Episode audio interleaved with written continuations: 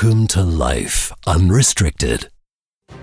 This is your show if you're sick of living a life controlled by food and exercise rules, and if you're ready to learn how to accept yourself and enjoy the heck out of life. My gig is about body image, femininity, self worth, and resilience. Come on, let's walk side by side as we slowly step out of restriction misery and unlock our true selves.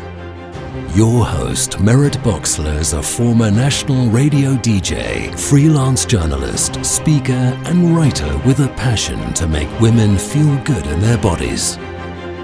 This is a show brought to you live from Switzerland. Well, hello, everybody. It's Merritt again. Nice to have you back here. This is episode four, and I'm really happy to bring this show to you because I had the honor to talk to Keri-Anne Livingstone from Vancouver in Canada. And uh, yeah, we almost didn't stop talking, and I had to edit and edit and edit and edit. But yeah, I want to make this digestible for you, so uh, I don't want to go much over an hour in the interviews. So I hope I hope you're fine with that. So, yes, Keri-Anne. I've been connected to her for, I don't know, mm, almost two years, I think, on the interwebs. And I heard some serious wisdom drop out of her mouth. No kidding.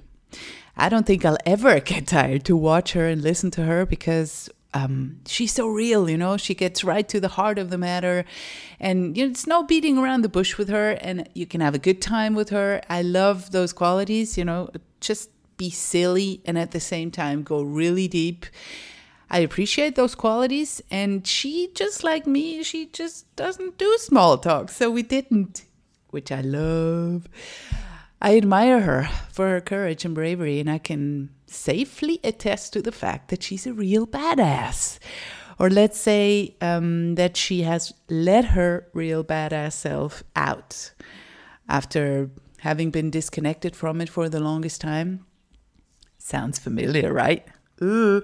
Keri-Anne, she um, is now serving the world as a certified empowerment coach, impassioned speaker, and edutainer, facilitating connection, authentic expression, self acceptance, and liberation for us, for open hearted freedom seekers who want more joy and uh, aliveness in their life and less restriction. I mean, who doesn't, right? The concept that she teaches is called Daring to Suck, and she will tell us all about it and how it came about. And um, of course, I'm going to link to everything and her websites. She has two websites um, in the show notes over at lifeunrestricted.org. Um, yeah, in the show notes for the show. And let me tell you, Keri-Anne has some serious charm I called her via Skype, and the first thing she tells me after I said hi is, "You have a great voice." You think? Oh, Thanks. Oh yeah. oh, it's very job. velvety. Oh. Yeah. You want me to tell yeah. nighttime stories? Talk to me. this is good. We made it work. Yeah, I'm sure. total greenhorn, as you see. So, are you ready to start? Yeah, yeah. Sure. All right. I am so excited that you're here with us today. Hi, Keri-Anne. Me too. Thank you for having me. Oh, it's a great pleasure. So now that you're here, tell us about you and your story. Oh gosh, I always I always jump in at different spots, but um, I am a wife and a mother of two boys, and I currently in my life now am a certified empowerment coach. I deal a lot with helping women connect with their emotions and be more fully expressed in the world. Uh, I'm a speaker, and uh, yeah, that's my work now. Uh, but a few years ago, that wasn't the case. A few years ago, I was quite locked into a go along to get along sort of situation, um, which I can talk a little bit more about because that's also what I help yeah, people break so. free from. Do uh, so. my go along, get along, uh, go along to get along situation was where I had bought into a lot of ideas that I picked up along the way that were not me. um, a lot of I should do this, I should do that.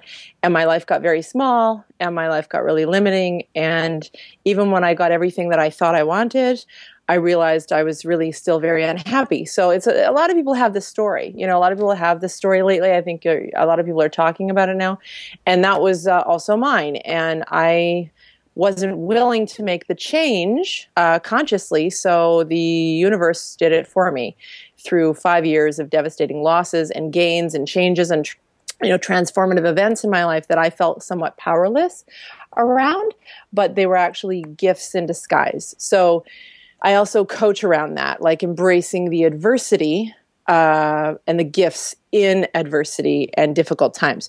So, yeah. Wait. First of all, what were the things you were running on? You know, the subconscious programming. What what were the shoulds that you were um, following?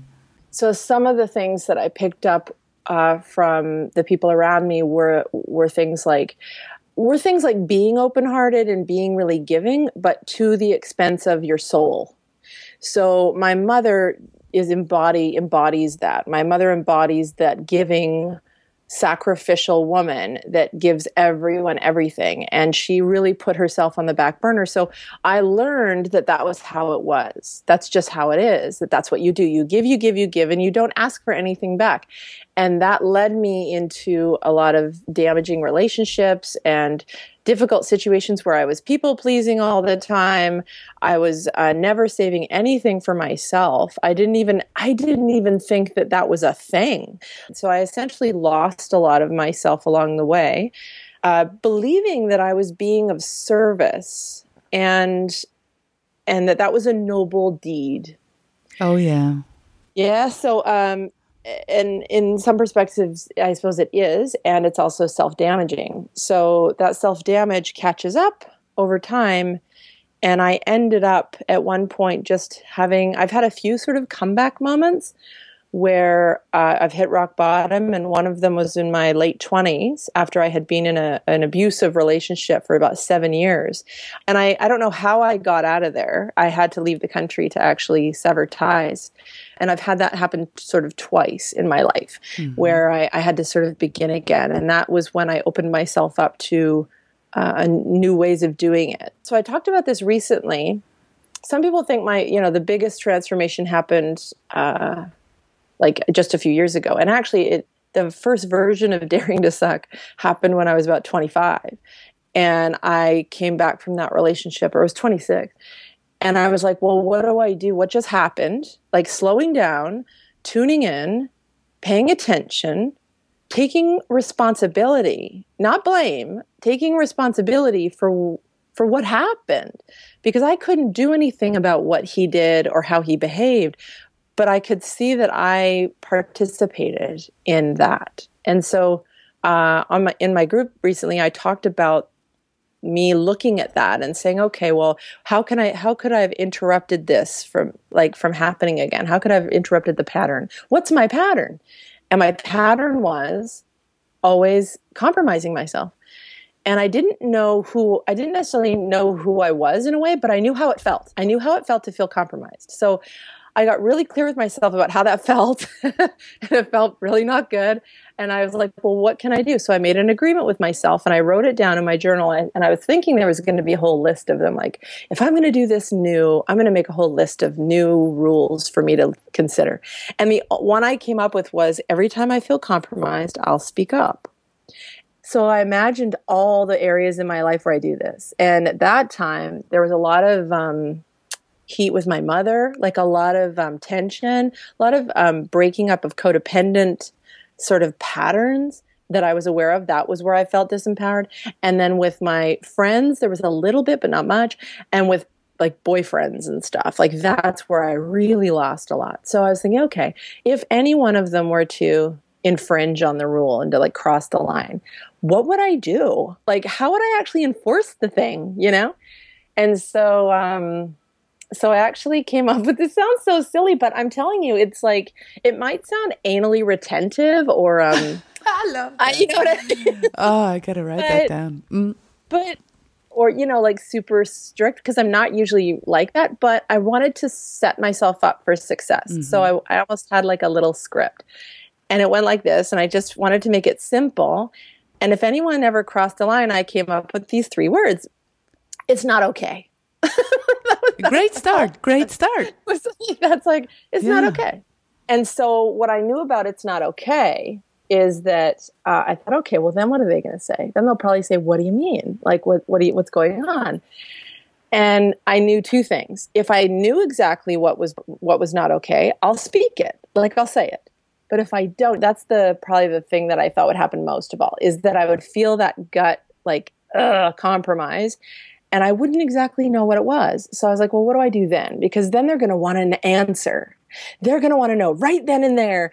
Like they're going to want me to have my shit together, right? And so I was like, what if I don't? What if I don't have the words? What if I don't know what to say? Because that's where we all get tripped up. It's like when we feel compromised, we assume that we're supposed to a know that know exactly what's wrong with us and know exactly how to deal with it. So it's not okay, and then they'll say what, and I'll say, you know what, right now I don't know what it is, but in my body I can feel there's something not okay, and I'm going to get back to you. So uh, so that's what I did, and it happened. It happened, and I practiced it, and it it was good.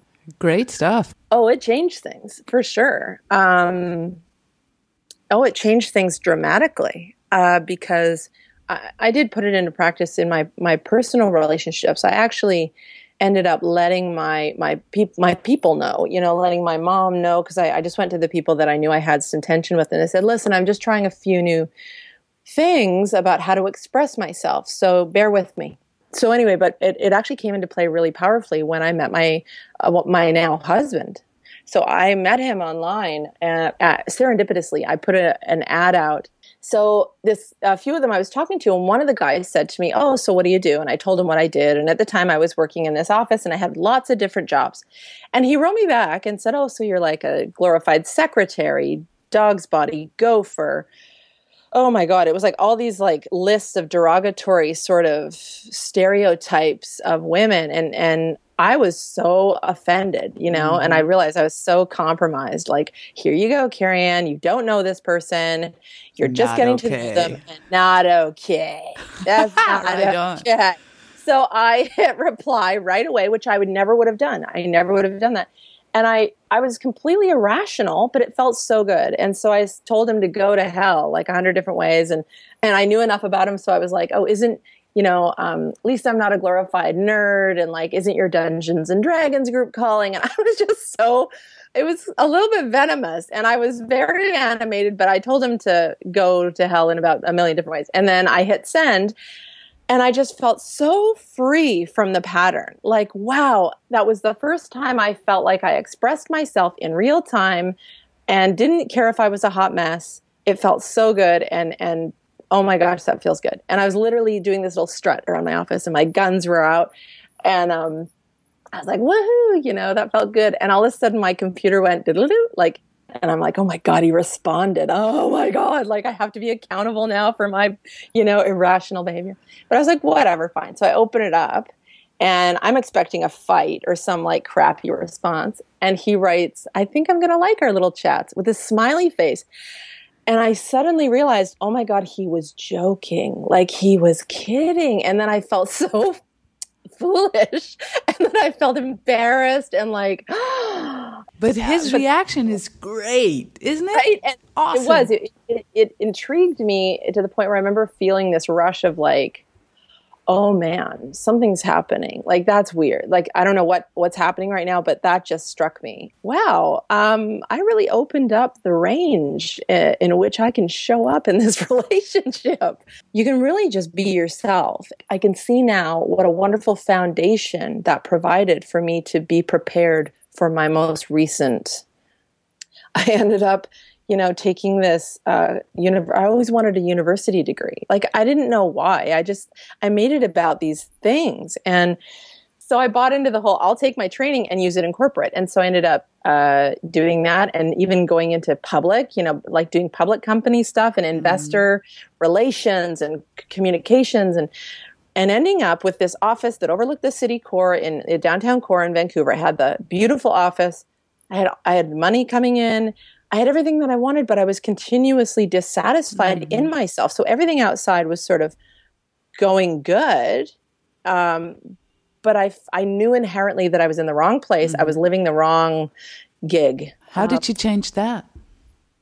Well, it changed for me. Like mm-hmm. I said, I had a lot of hints. I think that there are three ways to make change. You can either take the leap. A lot of people do it. I find that amazing when people take that leap.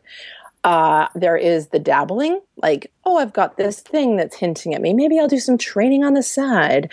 Um, or this side job or whatever. And then there's the third one, which you do nothing, like do nothing, don't change at all. Until and the universe you. will friggin' the universe will sort it out. And it's usually in devastation. It's usually in unwelcomed unsolicited. Yeah, me too. Yes, right? Packages. Mm-hmm. And you think, oh my God, the world is happening to me. Mm-hmm. And we feel victim. I felt victimized. I felt. So, how that showed up for me was everything was sort of rolling along quite nicely, building up to the point where we got married in 2007. We had the most amazing a honeymoon in, in Australia. And it was like uh, the things dreams were made of. That was such a dream year. And then, you know, I was almost just on the cusp of making change for myself. And then I found out I was pregnant and I ended up having this really like confusing response to that, which was terror, mm. which was not me at all.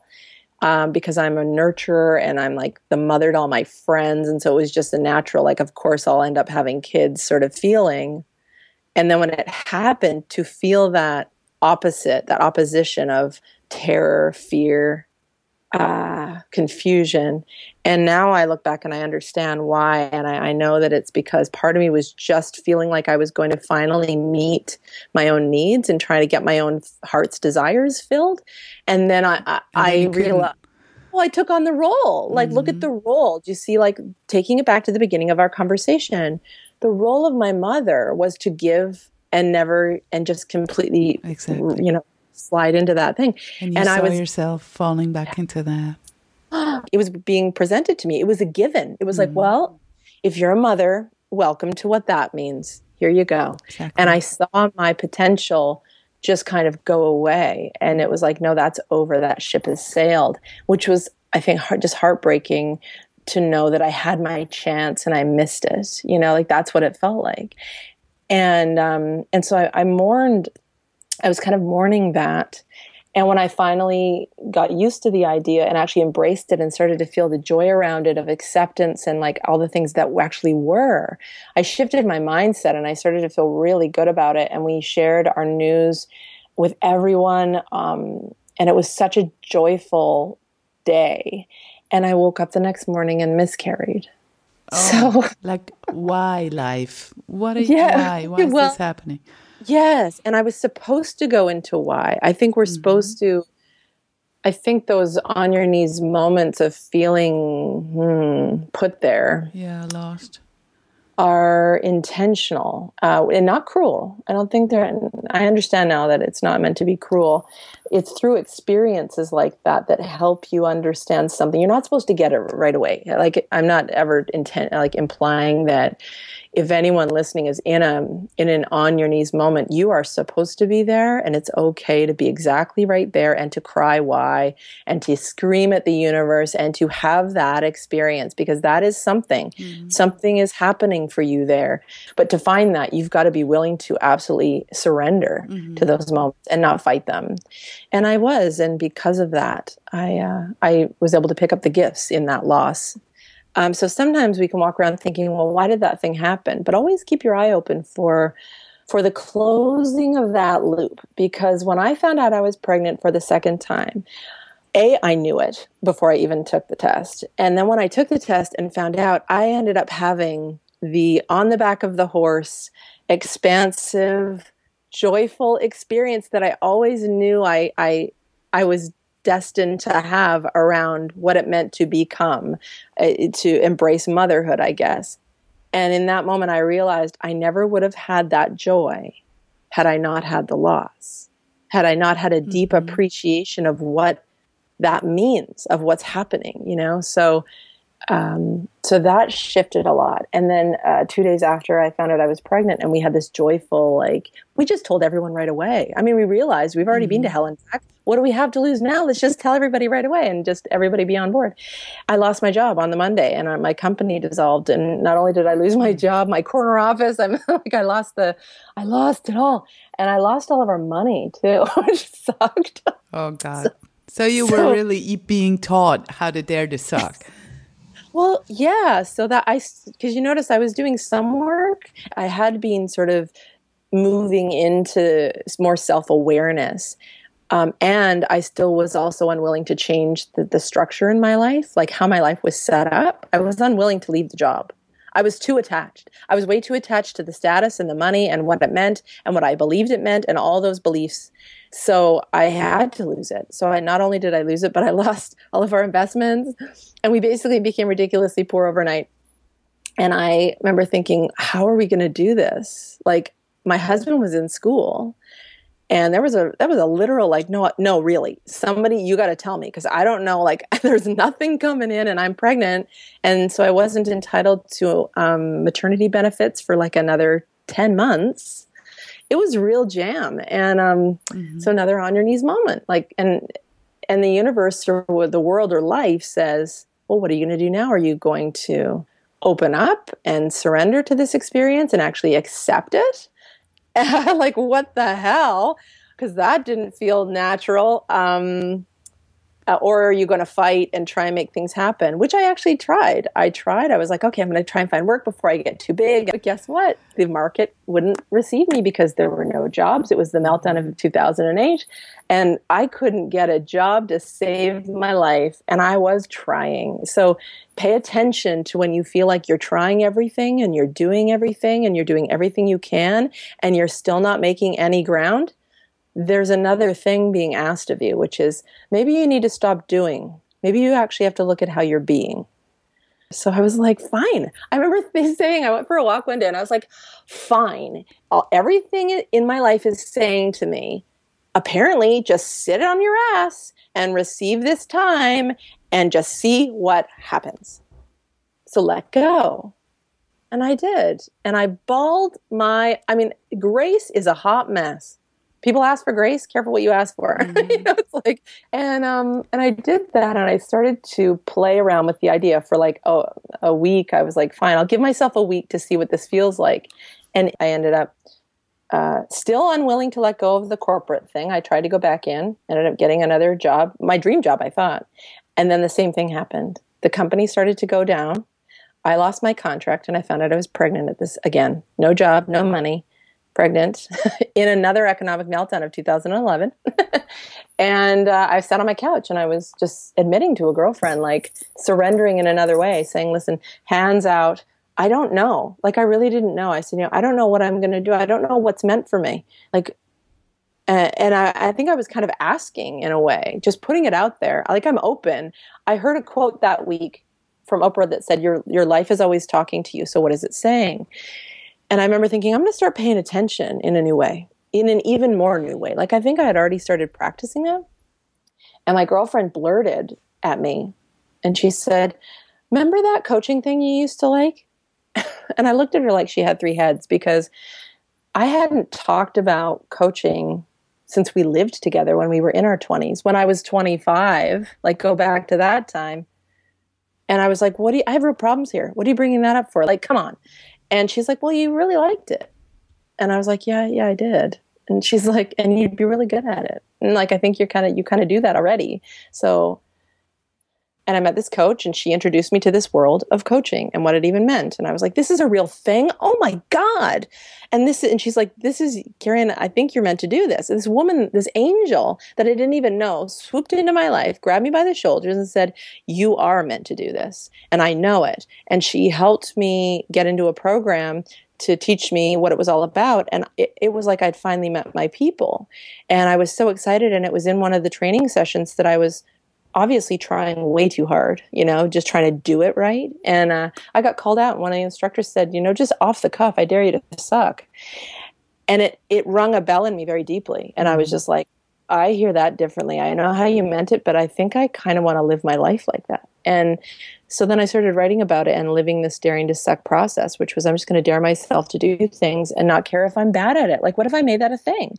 And wrote about it and shared my experiences and, and built my business at the same time, like, started to bring clients in that resonated with my story and some of the adventures I was going on. And, and they were inspired for goodness sakes. Like, I didn't realize that me sharing my most intimate stuff would inspire people.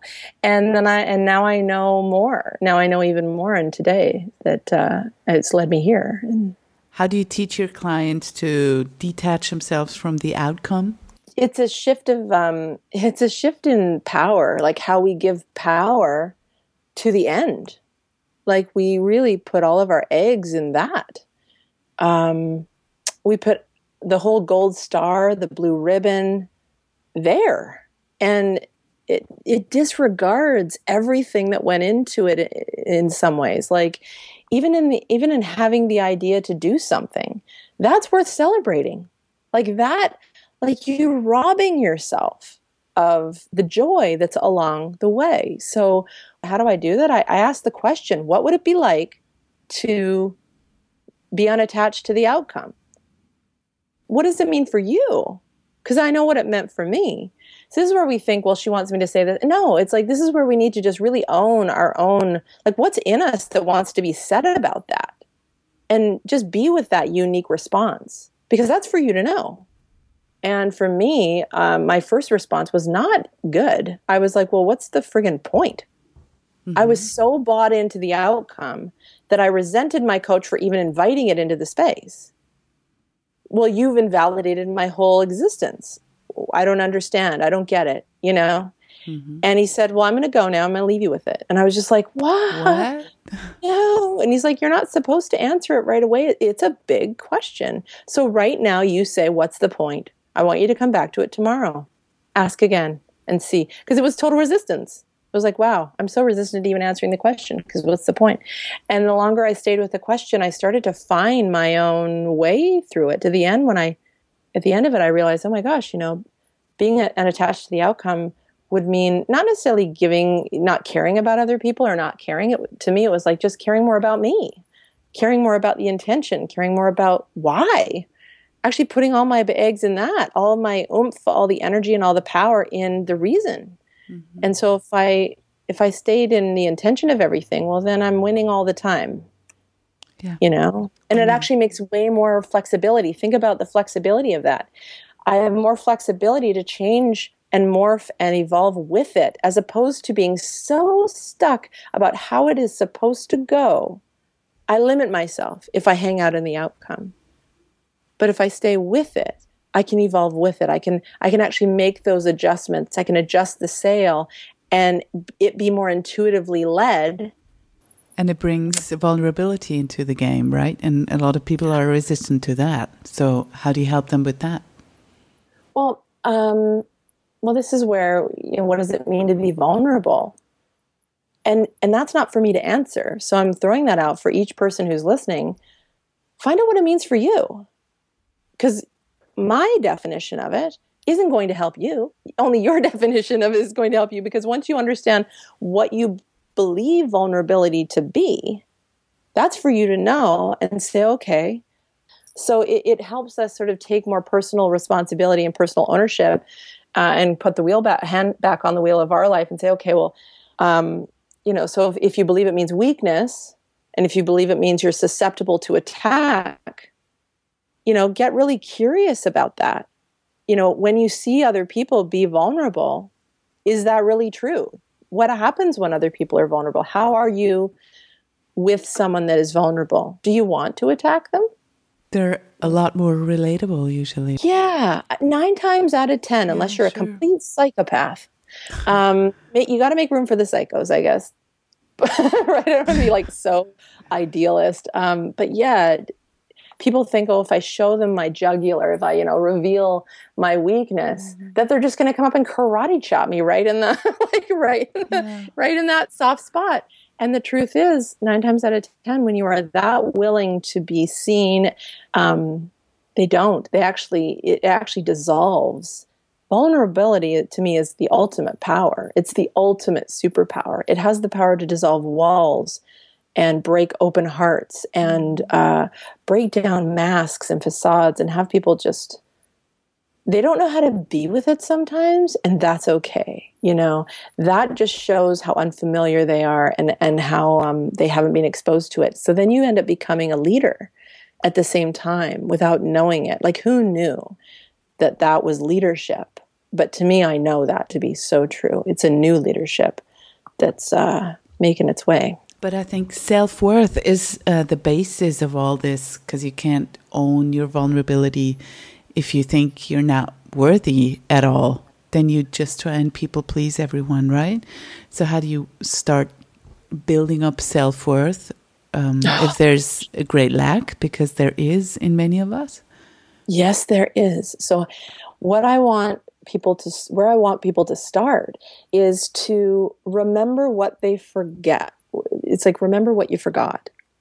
Remember what you forgot which means um, a lot of the times we innocently believed our self worth was built on external validation, external feedback, what we heard from people, what we saw from people, what we received from people, experiences we had shaped our perception of self worth.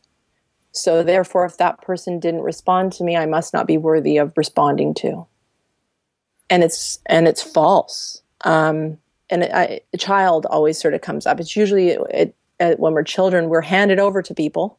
Um, we're, we're, you know we're delivered to people that sometimes don't know how to amateurs amateurs bless them and their innocence because there's innocence everywhere um, so yeah when we're handed to these people that i i have no doubt in my mind that we're delivered to the people that we are meant to be delivered to because they're great teachers for us to help us find our way back home. Because you know through those adverse moments they they point us inward because because if we keep pointing outward well we're never getting our needs met. So but it's almost like the last place we look. So i say remember what you forgot meaning take a look from your adult wiser more experiential self your big self the one that knows um, and you picture that innocence that didn't get what she needed it's like really see her you're the one that gets to see her so if you see her, what qualities do you want to acknowledge her for? Who is she? Because she never heard it. You know, she never got that. So we end up becoming our own superheroes. We're always looking for other people to do it for us. And when someone handed that back to me, it was actually, I was like in my teens um, when this happened. I think it was a, I was I used to run home and watch Oprah when I was like nine years old. When my friends wanted to go play, and I was like, "No, Oprah's on. I gotta go watch Oprah," which also made me a bit weird. Um, there was this guy on there that did this uh, visualization of imagining your childhood home, like around the age of five, and he had you walk in the house and find your old room and go into the room and find your five year old self and to sit with her. And it changed so much for me uh, because when I sat there with her, he was saying, you know, sense into what she needs. What did she need from the people she was given to? What did she not get? What is she missing? And he offered the opportunity for me as a, grown a grown up. I was like nine or 10 years old. well, the, I was actually more in my, um, I, no, I was in, I was about 14. So I used to run home at the age of like nine or 10, but it was when I was in my mid teens that this happened and it and it offered me the opportunity my grown up self that's so funny because i did feel so grown up 14 mm-hmm. and it gave me the opportunity to a go be with her identify what she needed and she didn't get and to be the mom you know to be that loving nurturing presence and at the end of it when I noticed in the beginning she was on the other corner and I was on the other corner of the bed. And then we started sharing more openly. And then I started giving her the things that she needed the validation and the acknowledgments and uh, just so much so and it filled her up to the point where he was like all right now pick her up and get her the hell out of there like pick her up put her on your hip and let's go like grab her hand and walk out of the house oh my god that's yeah. touching that's really touching oh and i just got goosebumps and oh, it, it changed yeah it changed everything for me because i i took my power back Mm-hmm. I took my power back in that moment. and I know people had it worse than I did. Um, and that's not even, I don't know why I'm saying that. I think it's just like, I understand how tough that can be for some people to to take their power back but and, and it not be about anything against the people that hurt us. It's actually nothing about them. It's about us just remembering and reconnecting with the very person that has been under our nose the whole time which is ourselves and i don't think we're supposed to know that until we're that opportunity isn't supposed to happen until we're older it doesn't make sense for us to be that together when we're five, six, seven, eight, nine, like to do that. So, so it makes sense for us to come back and retrieve, retrieve, continuously retrieve parts of ourselves that are innocently stuck in time, that are requiring messages, and that unconditional love that we actually know how to give because it's the very thing we want. It's pretty awesome. Like, we're really, what I know now is we are the most awesome. what's the word I usually use? It's like we have the most incredible GPS system.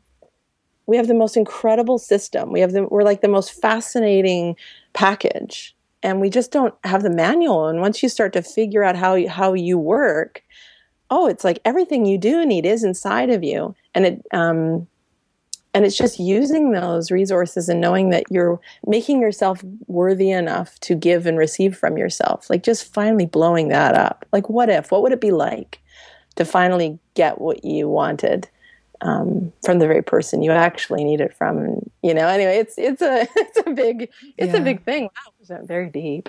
And it's taking the power back instead of wanting it from the outside and then you know people pleasing or dishonoring yourself or changing yourself into someone you're not in order to be validated by someone else. That's usually leading to some sort of catastrophe sooner or later. And then we only then start to learn how to really feel self worth or yeah. build it up from the inside, right? Yeah. Well, once you go back to those moments where you felt like you were not valued, be willing to look at the innocence on the on the inflictor or on that um, like whether it's a parent or or someone that comes infiltrates your life and feels like it takes something from you and understand to finally see and realize that it absolutely absolutely had nothing to do with your worth it had zero to do with your worth. It had everything to do with their experience, with their hurts, with their um, with their pain. It had zero to do with your worth. But innocently, you couldn't have seen it any other way because we don't have the voice, we don't have the wisdom, we don't have the awareness. So it makes a lot of sense that we innocently pick up that assumption. You know, we make innocent assumptions along the way. And once you can see it, that changes everything too, because then you start to unravel every moment you felt disempowered and you say, Oh my God, I didn't know. Oh shit. and it makes room for a new truth to replace it. Yeah, but would you believe I had to turn 40 until someone told me that and then I mm. I was at many workshops and tried to work this stuff through and um, see the innocence.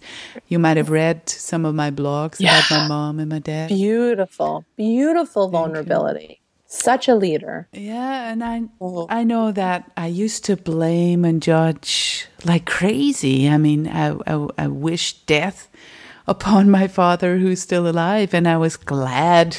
I thought, quote unquote, that my mother was dead, which is totally ridiculous. I was probably just trying to protect myself from feeling through it. And after I had felt through it, the blaming and the judging just fell away because I saw that we're only passing on what we've been handed. And that's what innocent. happened. Yeah, totally. Yeah. Innocent. And to love the one even that wanted to blame, like bringing it in to be with those parts of you that that rise up and it's never not that it's never done but there's always some something new that's going to show up um, even if it feels old like sometimes I'm like, oh, is that still here?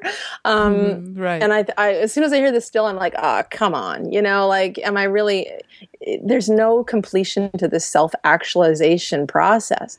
So how am I going to be with me? I think it sucks that it's never over. Frankly, every time I see the woman on the fifth floor in my in my apartment block, I remember that she once asked me, Are you pregnant?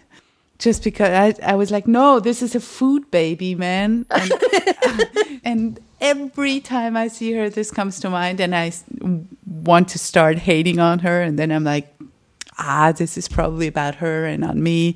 But this is so, it really ah cut me to the core and every time i see her i want to go why Well, did you tell me Look at where she's pointing you. Look at where she's pointing you to be with.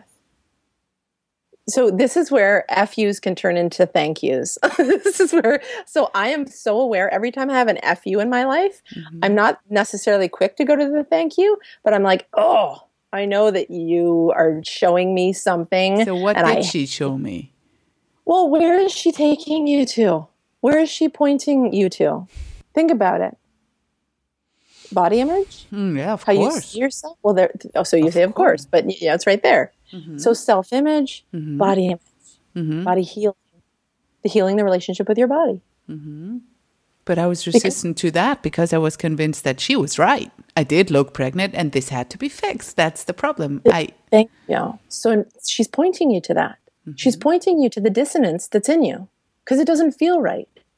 That's the tension that's in you.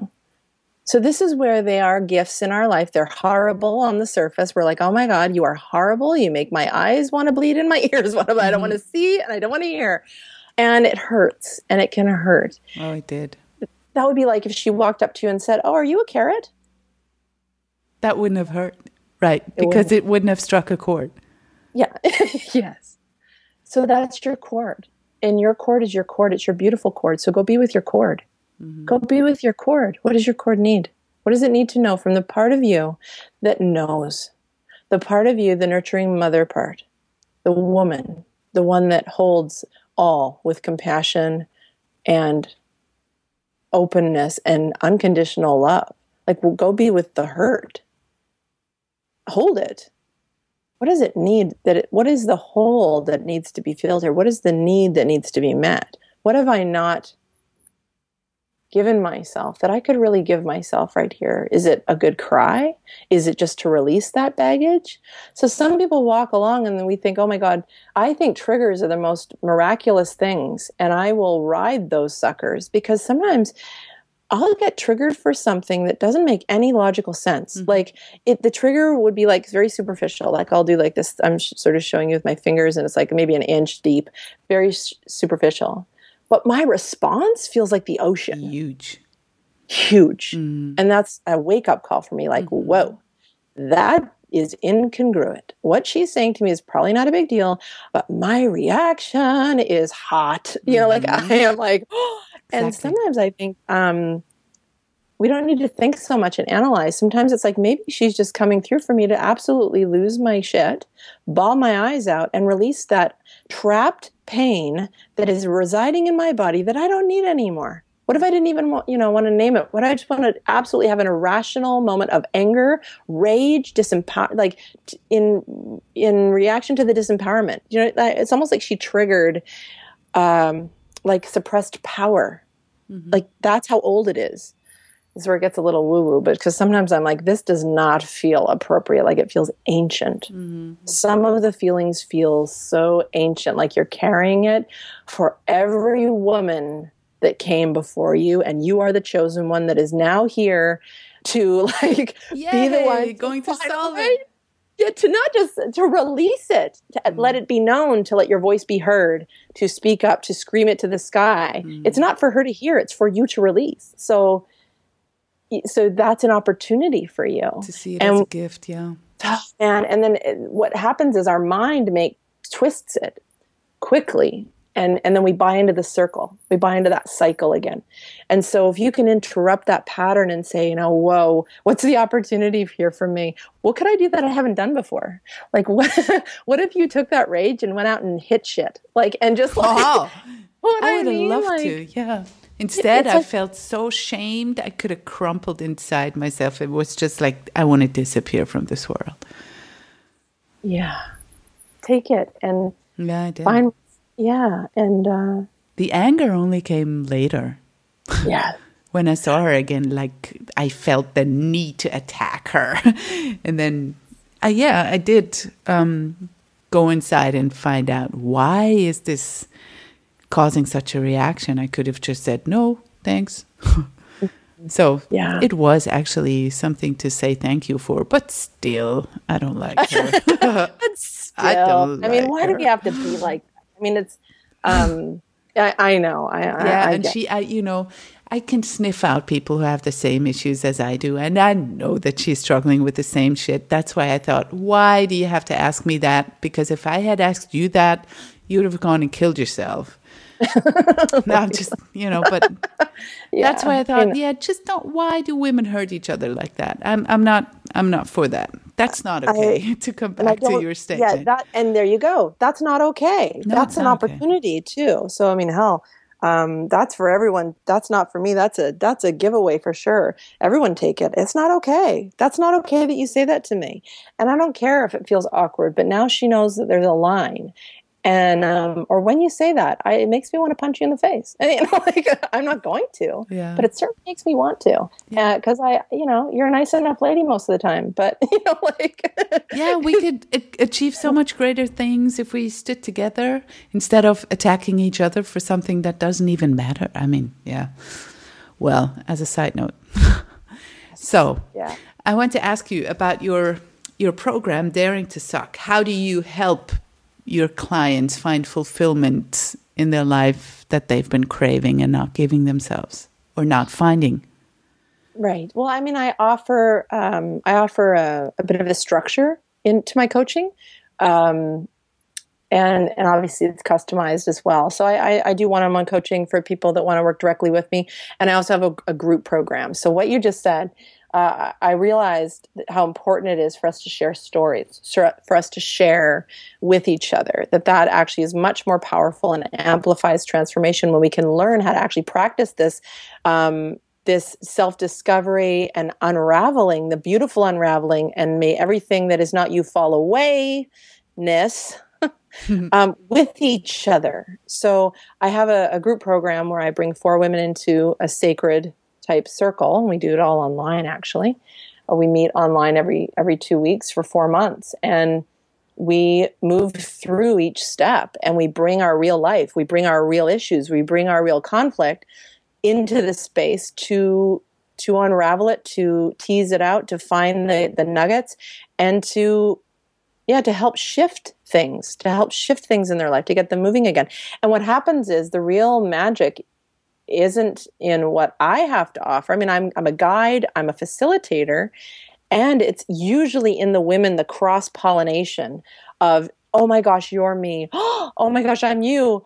Oh my gosh, we are the same. And it just it blows their mind and their heart wide open and they realize, "Oh my gosh, if I can be myself with these three women, that means I can do this in my life. Like what? Now I know. Okay, I get the game now. We are all the same. Holy crap! And it helps embody that awareness. Um, so I do that, um, and uh, and yeah. So that's what I'm. That's what I'm working on right now.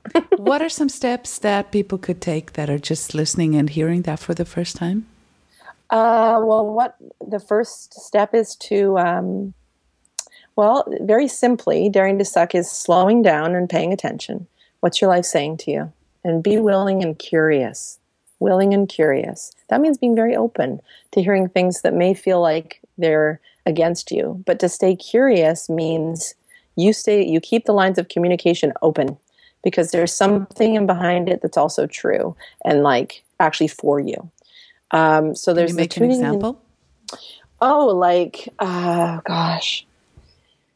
Well, things that happen in your life and you think it's one thing, but it's really another. It's like you think it's ad- adversity and like the world's against you or this woman, right? Like maybe, maybe there's something else going on here.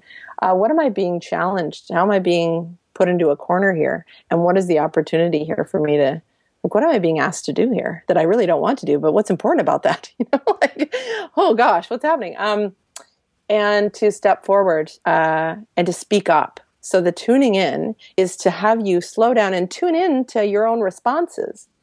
Be with your stuff inside you and speak it up. And people here speak up and they think, oh my gosh, she wants me to go like start a war with the lady down the hall. Uh, and it's like, no, speak up for yourself first. Yeah. Be clear with how you feel. Be be with you first. Speak up with you 1st mm-hmm. You know, do your inside stuff. Be aware, and then find a way of how you want to start letting people know about what you're learning or how you want to take that learning and apply it.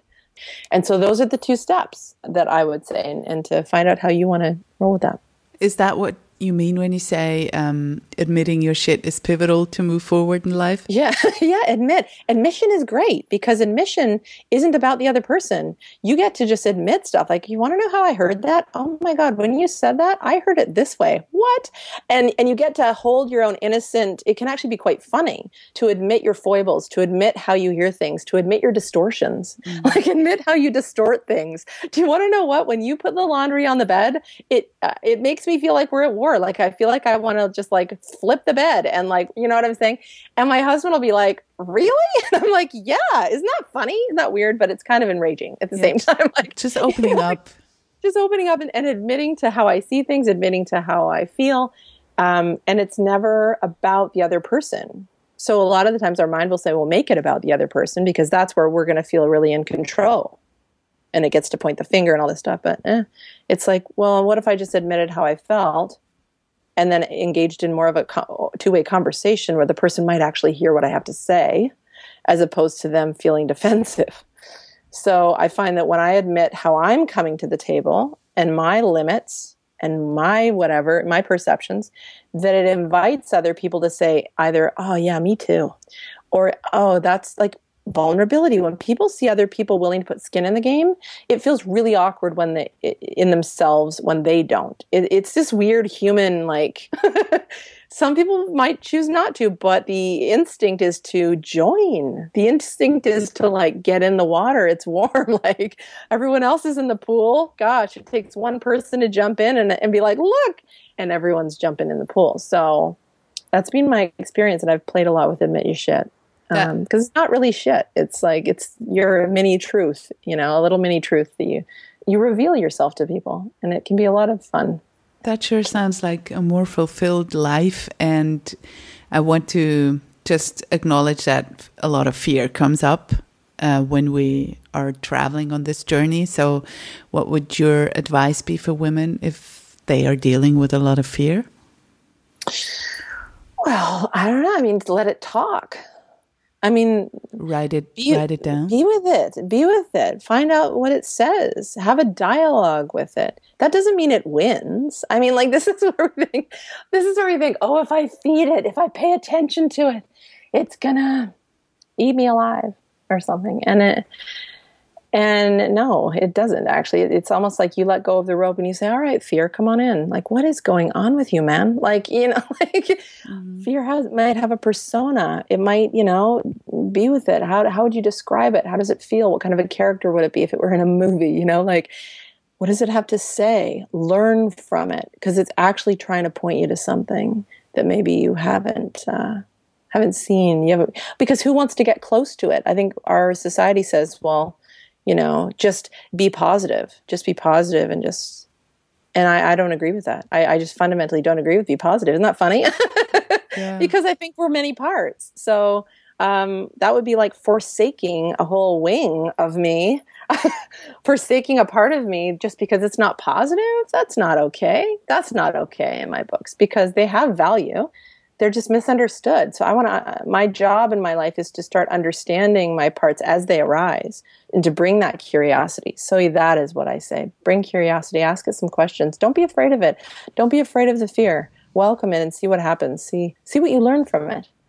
Even if it's just to vent. Sometimes the fear just might want to vent. And when you see it down on paper, you go, oh, your wiser self reads it and like sees it and says, oh man, hang on, okay, so we just got rid of some junk, some space junk, or some emotional clutter, maybe. And then ask the question, what's here now? Is the fear feel the same? Notice that. Does it feel the same that it did when we first sat down and talked? And I'll bet you 10 times out of 10, it'll feel different. Something's going to change just by hanging out with it. So just follow it. Yeah. It's comforting to know for me that fear comes up for everybody all the time and it's just about dealing with it and not expecting for it not to be there and to be fearless because no one is fearless, right? That's right. So what's our relationship with the fear? Knowing that it's a it's an inherent part of us that is there for safety um, and and exploration. Like it's when you're afraid, it's saying something big's about to happen, something unfamiliar. So it's more about fam- unfamiliarity. That's it. So if you realize that, it's like, oh, well, yeah, I've never done this before. It makes a lot of sense that I would. I don't know who jumps into I don't know and doesn't feel some sense of a, it's so crazy. I mean, look at the silliness of the of the expectation we have on ourselves to be this superhero, like just delivered that way. That we're just like this, like it just, it's Not just happening. silly. No, it, it doesn't make any sense. Um, it doesn't make any sense for us to assume that we should be that that uh, yeah again perfect. There's nothing to work on. There not work on but there's no growth. There's no there's no that's not interesting. That's just not interesting. I mean like, straight up that's pretty boring to feel fully put together. I don't know. Uh, the author Elizabeth Gilbert has a beautiful way of putting it like uh, fear gets to come along for the drive, but it doesn't get to drive Drive. and not touch the dial on, on the radio.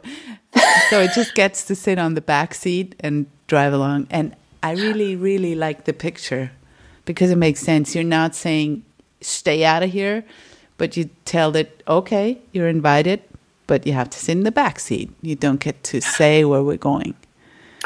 And when you said that i pictured i pictured me driving and me reaching my hand over across the seat and holding its hand. Oh, that's almost too that? sweet. Yeah, but that's really sweet. I'm, it's pretty friggin' sweet. Yeah, I'm, because I'm, I'm not fear is yet. mis yeah yeah my fear is usually just incredibly innocent and misguided. And it's like carrying a bunch of old stuff. So i'm like it's okay. Because i'm the mama. So if i'm the mama it's like i got you. I know you don't get it you know it's like with kids with kids in the grown-up world sometimes they're like i don't understand. And and that's where we do show up and we say you know sometimes i don't understand either but i do know something. I do know something um, that's hard to describe, but to hold its hand and be like, well, at least, you know, I don't know. Yeah, that feels true for me. And I understand that that's going to be different for other people. Some people are going to want to put it in the trunk.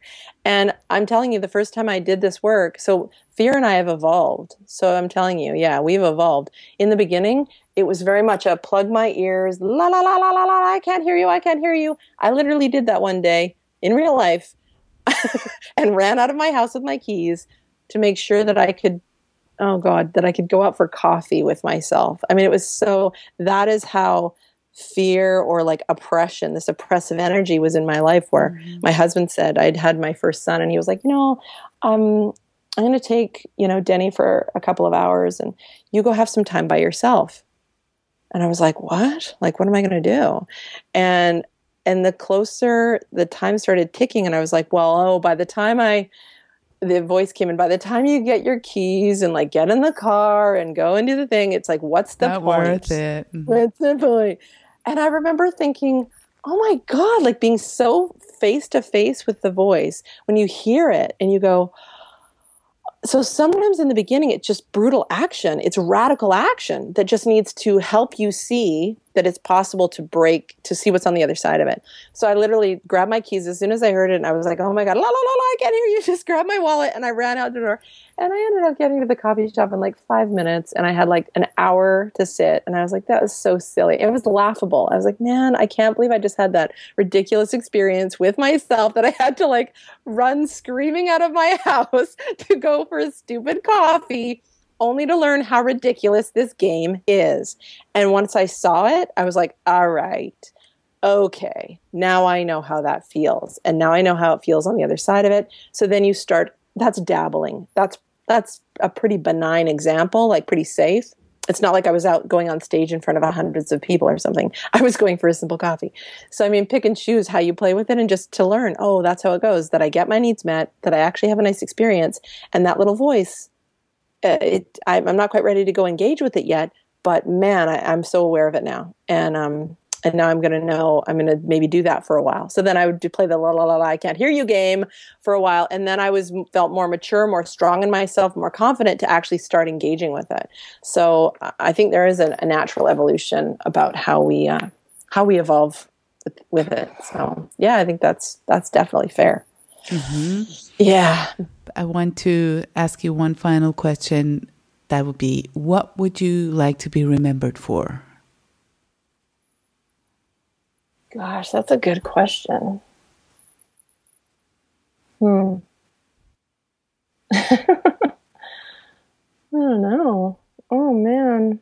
I mean, daring to suck comes up. I think that feels that feels like something I would be uh, that would be a I would be proud to to leave a legacy behind of people that that connected to it and lived it and tried it and expanded because of it. So, so that feels there's something there, but just um, I would love to be remembered for being open and willing, just open and willing, open and willing. I mean, that just goes on and on because I think that to me is uh, that says a lot. I think that's a nice way to live. I think that's inspiring. I'm inspired by people that are open and willing in that. Um, in that vulnerable place. So yeah, maybe a mixture of the two. I don't know.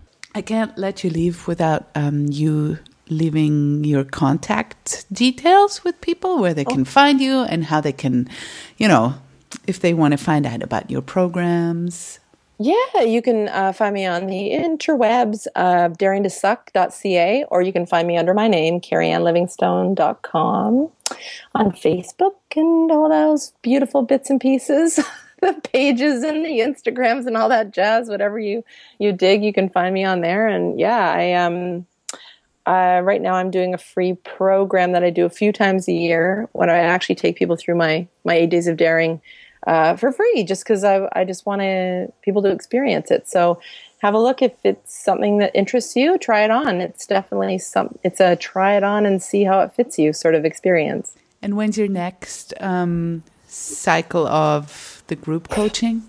That's a good question because, um, oh no, my group coaching program, I think I'm actually going to launch it sooner. Oh, someone's cutting their lawn outside, sorry.